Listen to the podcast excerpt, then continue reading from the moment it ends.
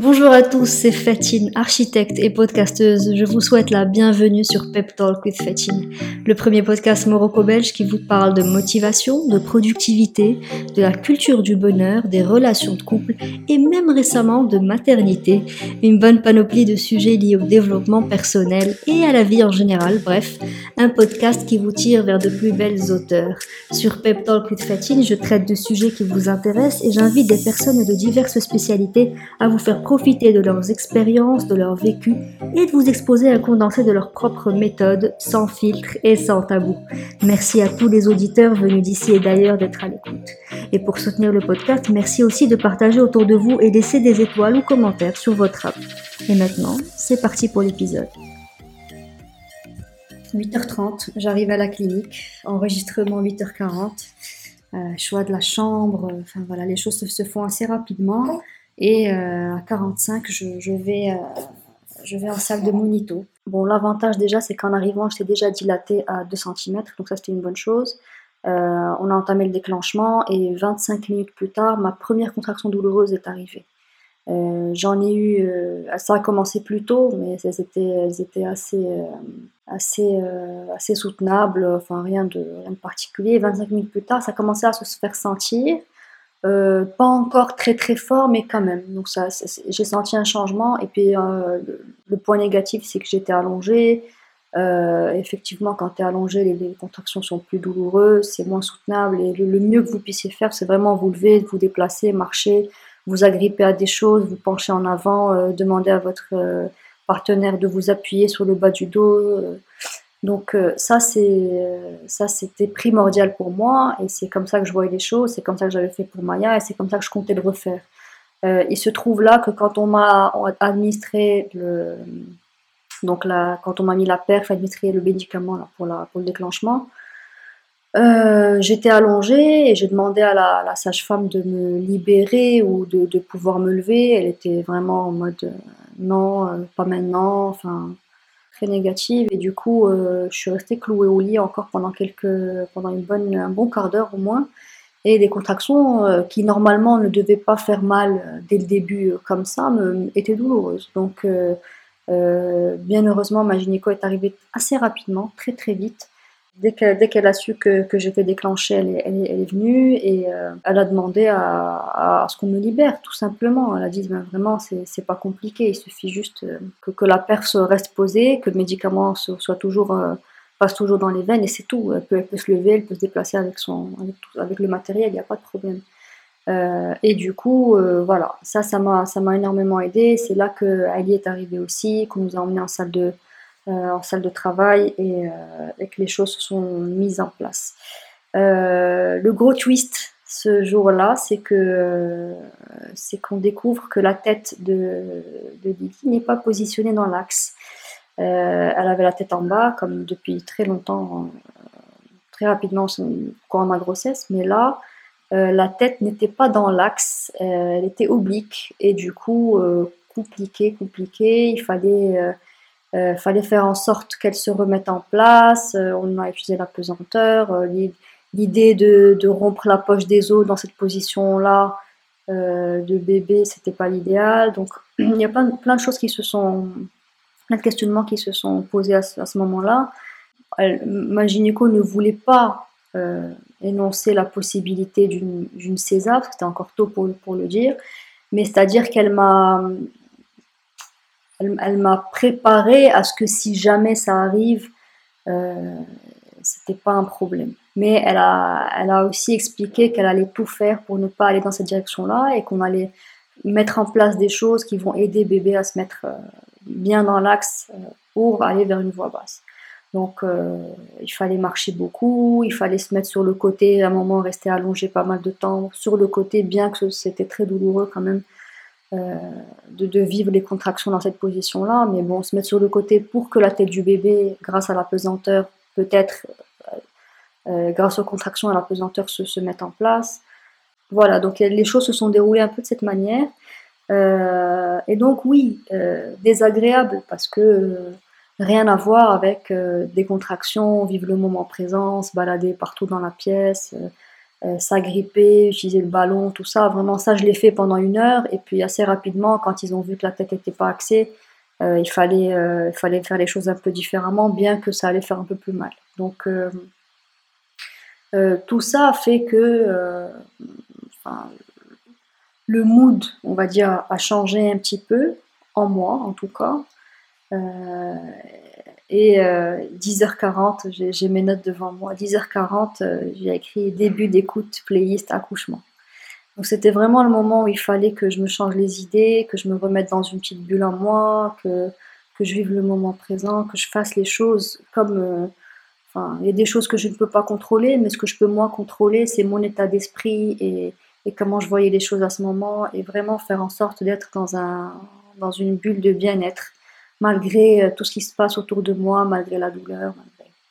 Donc, euh, c'est ce qui s'est passé. Euh, on, on, s'est ambiancé.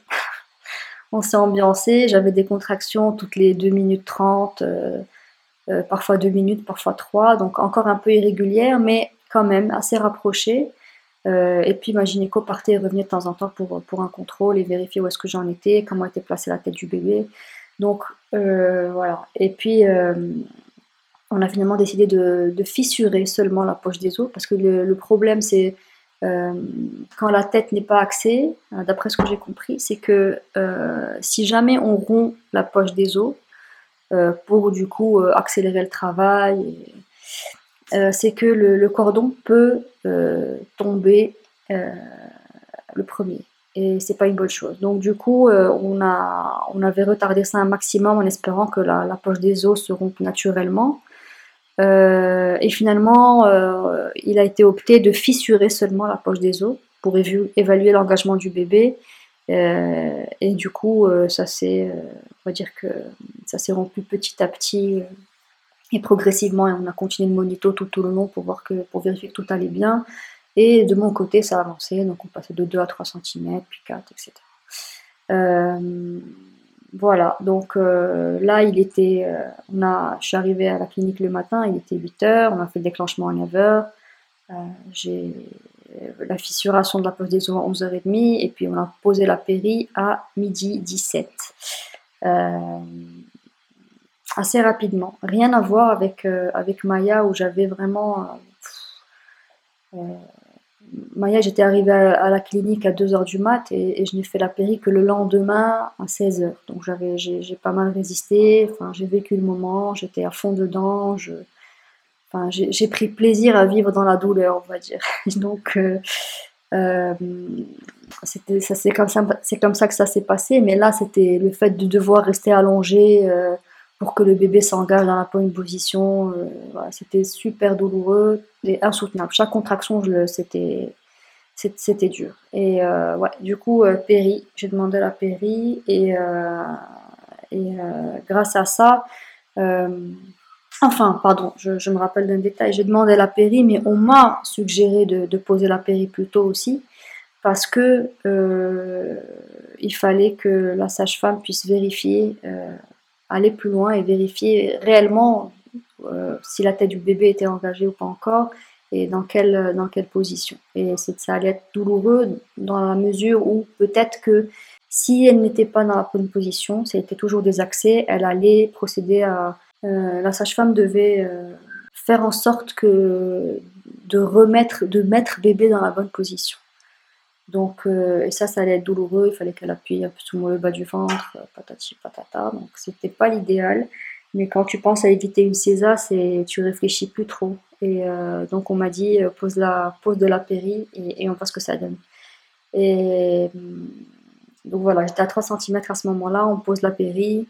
la sage-femme vient vérifier et bébé est dans l'axe enfin dans l'axe euh, et j'étais à presque 4 cm. Donc, donc génial. Euh, finalement, le, euh, les mouvements, plus, plus rester sur le côté, la pesanteur, tout ça, ça a beaucoup aidé. de laisser positionner dans l'axe.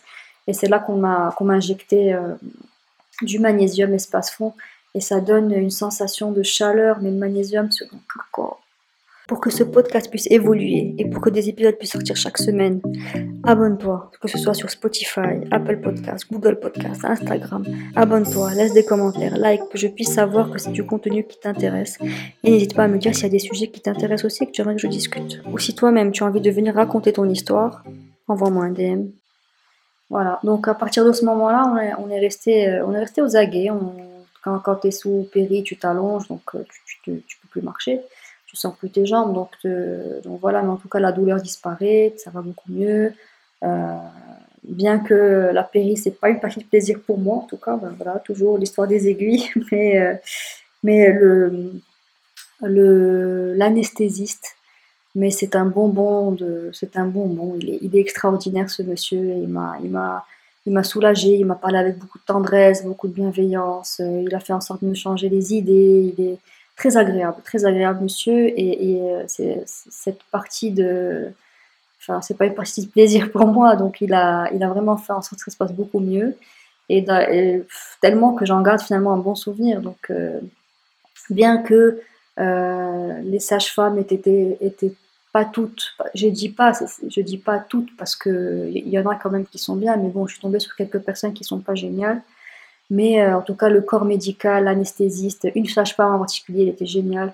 Euh, enfin voilà, le corps médical était top. C'est vraiment, euh, vraiment des petits détails et certaines personnes qui sont sont pas assez bienveillantes et qui ont une méthodologie qui est pas adaptée, qui sont encore, qui vivent encore dans l'ancien temps, j'imagine. Donc euh, on n'est plus, on n'est plus là, ça doit évoluer. À l'étranger, ils sont tellement plus développés. Il y a des cliniques, il y a des personnes ici au Maroc qui sont dans cette optique et dans, cette, dans cette, nouvelle méthodologie, euh, enfin de vraiment pour mettre à l'aise et mettre pour le bien-être de la femme et de respecter ses plans et ses projets.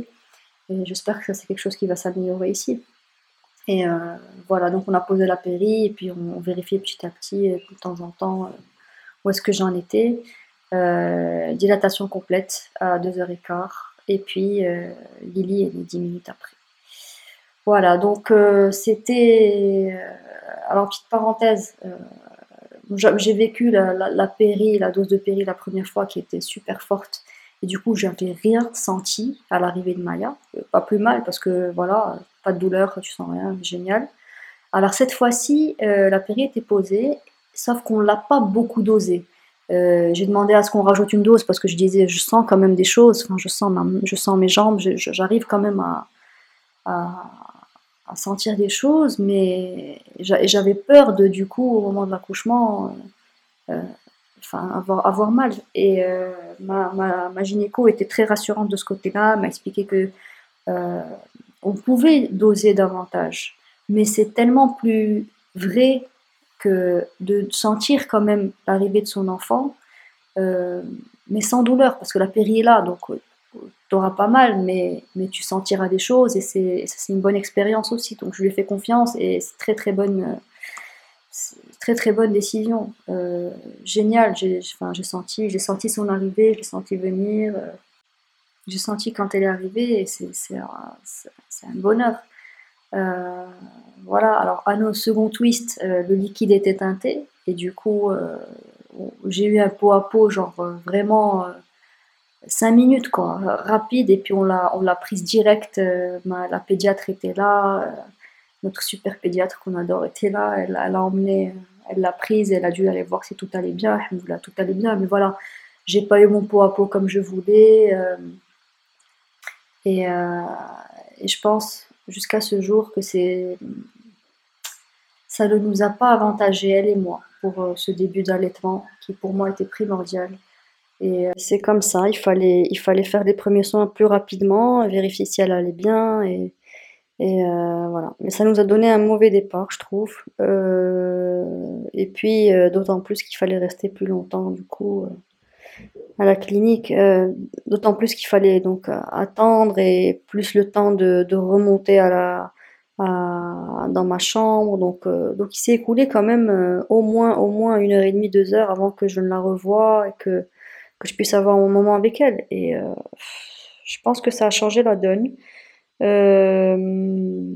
donc il y avait ça. Et puis évidemment, on est au Maroc, on n'est pas à l'étranger. Et du coup, la famille débarque très rapidement, euh, t'as pas le temps de récupérer, t'as pas le temps de, enfin, tu viens d'accoucher quoi. Euh, donc, euh, donc t'as as les premières personnes qui arrivent, les plus proches d'abord, donc euh, bon, c'est déjà ça. Mais t'es pas en état de recevoir du monde, t'es dans un autre, enfin, t'es fatigué, tu viens d'accoucher. et on a longtemps réfléchi à ça. Est-ce qu'on reçoit à la clinique? Est-ce qu'on est-ce qu'on reçoit plutôt à la maison? Euh, on dit à tout le monde de pas venir et quand je suis plus reposée, ils peuvent venir. Mais bon, voilà, on a, il y a eu beaucoup de va-et-vient et puis euh, on m'a dit vaut mieux que, vaut mieux recevoir à la clinique et ensuite quand tu rentres à la maison, t'es tranquille et tu commences ta, petite routine avec bébé, etc. Donc bon, finalement, on est parti sur ça. Euh, mais honnêtement, je pense que si c'était à refaire, j'aurais, j'aurais pas reçu à la clinique. Et ça aussi, ça a énormément joué dans, dans, dans mon allaitement et comment les choses se, sont, se sont déroulées et comment et la relation que j'ai eue avec euh, ma fille et, et la relation qu'a eu ma fille avec l'allaitement aussi. Euh, parce que voilà, tu es dans une salle bondée, euh, tu as des va-et-vient, tu as tu dois faire bonne figure, tu dois dire bonjour à tout le monde, tu dois faire soi, mais en même temps il faut prendre soin de ta fille, allaiter, Enfin, les sages-femmes qui rentrent et qui prennent bébé pour aller la changer, reviennent, donc c'est elles qui s'occupent de tout ce volet-là, euh, alors que moi, c'est des choses que j'avais envie de faire. Et j'avais fait ça pour Maya, et ça a créé un lien tout de suite, et, et, euh, et je dans le calme, et, enfin, c'était, je faisais tout moi-même. Euh, certes, quand, quand, les, quand les nurses viennent pour, euh, pour changer bébé ou quoi, enfin voilà, ça aide, ça te soulage, etc., d'accord. Mais, euh, mais à aucun moment en, à Bruxelles, on est venu me dire bon, euh, allez, euh, c'est le moment d'allaiter et, qu'on me la foutait sur mon, sur mon sein comme si c'était un exercice de, de maths, quoi. Non, euh, je prenais mon bébé, on me disait voilà, et ce serait bien qu'elle avait quelle tête maintenant, on me l'a donné et c'est moi qui gérais, c'est moi qui allaitais. Bon, elles étaient là pour me, me guider, me, me dire si, enfin, répondre à des questions si j'étais dans le doute, mais c'est tout. Et là, non, euh, on l'attrape, euh, on, l'attrape par la nuque, on, on, lui fout le sein, vraiment, on lui fout, c'est le mot, euh, le, sein dans la bouche, elle pleure, non, genre elle continue d'appuyer, enfin, c'est quoi ce bordel? C'est n'importe quoi. Et, comment tu veux qu'un bébé ait une bonne relation avec, avec le sein, avec l'allaitement, si c'est comme ça que ça se passe? Mais pour moi, c'est aberrant, c'est violent. Euh, et puis toi, quand, comme, comme tu vois qu'elle veut pas prendre et on, te fait peur, on te dit ah euh, si elle mange rien, comment tu vas faire, patati patata. Et bon, moi je m'étais préparée à ce genre de discours. Je savais que la mentalité marocaine, dans certaines, que certaines personnes étaient, étaient bornées et que euh, tu peux être dans la meilleure clinique et des fois le staff fait pas, il y a pas tout, enfin pas tout le monde n'est bien avisé et bien bien éduqué dans dans ce sujet. Mais, euh, mais voilà, et puis il y a beaucoup de monde, et les invités, il faut faire ceci, il faut faire cela. Euh, donc je, suis persuadée que, que c'est quelque chose qui n'a pas, pas aidé. Et, c'était un, faux départ pour nous. Un faux départ. Et jusqu'à maintenant, on est à plus de trois mois. Bon, maintenant, alhamdoulilah, alhamdoulilah euh, elle, elle tête. Et on est, on, on est toujours en allaitement exclusif. Euh, mais euh, je, ne sens pas qu'elle a la meilleure des relations euh, avec, euh, avec mon sein, quoi. Elle tête, elle mange, mais, mais ça aurait pu mieux être, ça, aurait pu mieux se passer. Bon, on s'améliore. Ce qui est sûr, c'est qu'on s'améliore et que si, si j'allais toujours et si on est toujours en allaitement exclusif, c'est que globalement, ça se passe bien. Mais je pense qu'il y a des choses qui auraient pu être faites différemment. Mais voilà. Euh, en tout cas, je, euh, je, n'essaye pas de dresser un tableau euh, grisâtre ou noir de, de, mon expérience. Pas du tout. C'était une très très bonne expérience. L'équipe médicale était top. Ma gynéco était absolument géniale. Euh, L'anesthésiste était top. Je suis tombée sur une sage-femme qui était extraordinaire, avec qui j'ai, qui revenait me voir souvent à la clinique, alors qu'elle était même pas obligée de repasser, qui passait me voir. D'ailleurs, j'ai même pris son numéro de téléphone. Elle est extraordinaire. Il y a eu une nurse aussi sur laquelle je suis tombée qui n'avait pas vraiment la même méthode que les autres. Elle était, elle le faisait. Euh, enfin, elle avait le même euh, système, mais la méthode était beaucoup plus douce et, c'est grâce à elle que, Lily a attrapé le sein pour la première fois, ne serait-ce que quelques secondes, mais c'était un début. Euh, et elle est revenue chez moi après, quand je suis rentrée à la maison, elle est venue nous voir aussi, elle est venue m'aider pour le premier bain, enfin, voilà, donc euh, l'accouchement en lui-même aussi s'est très très bien passé. Donc euh, j'en garde un excellent souvenir, mais je, mets les points et je souligne les choses qui n'allaient pas pour que vous aussi et toi qui m'écoutes puissent, euh, te rendre compte et aussi anticiper les choses. et sache un peu dans quoi tu t'embarques. Comme ça, quelle que soit la situation, que tu saches aussi euh, d'accord, ça je peux faire comme ça, ça il vaut mieux éviter, ça peut-être, euh, tu vois, et que tu puisses euh, peut-être te poser des questions que tu ne t'étais pas posées avant et, anticiper les choses. Donc c'est tout le but de, ce podcast, hein. c'est vraiment quand on parle d'un sujet, c'est de pouvoir parler du, bon et du moins bon, être honnête et, dire les choses comme elles sont. Voilà, donc moi c'était mon expérience à moi. J'espère qu'elle vous a été utile et, fructueuse et que euh, ça, vous, ça, ça, va en tout cas vous, vous ouvrir les yeux sur pas mal de points. En tout cas, euh, j'en garde un bon souvenir et Madili est arrivée et, tout se passe très bien, et on avance petit à petit. Et si vous êtes bien entouré, si vous avez un partenaire qui vous épaule ou, une maman qui est très présente ou des frères et sœurs ou enfin peu importe, il faut avoir de l'aide autour. Euh, et ça, ça va être le sujet d'un, prochain épisode c'est la relation entre, entre l'aîné et, euh, avec, avec un nouveau bébé. Et euh, ça, c'est ça, c'est une autre histoire. Ça, c'est une autre histoire, mais il y a beaucoup à dire là-dessus. Et j'ai tellement lu là-dessus, mais une fois, une fois sur place, une fois, une fois que tu es dedans, c'est autre chose. Mais tu peux appliquer beaucoup de choses. Il y a pas mal de choses qui m'ont aidé, qui m'ont aidé, beaucoup de choses qui m'ont aidé. Et on en parlera après. Donc je, je vous libère et et voilà, je vous souhaite une très très bonne journée merci beaucoup pour votre écoute. À très bientôt sur Pep Talk with Pour que ce podcast puisse évoluer et pour que des épisodes puissent sortir chaque semaine, abonne-toi, que ce soit sur Spotify, Apple Podcasts, Google Podcasts, Instagram. Abonne-toi, laisse des commentaires, like, que je puisse savoir que c'est du contenu qui t'intéresse. Et n'hésite pas à me dire s'il y a des sujets qui t'intéressent aussi et que tu aimerais que je discute. Ou si toi-même tu as envie de venir raconter ton histoire, envoie-moi un DM. Allez les amis, à mercredi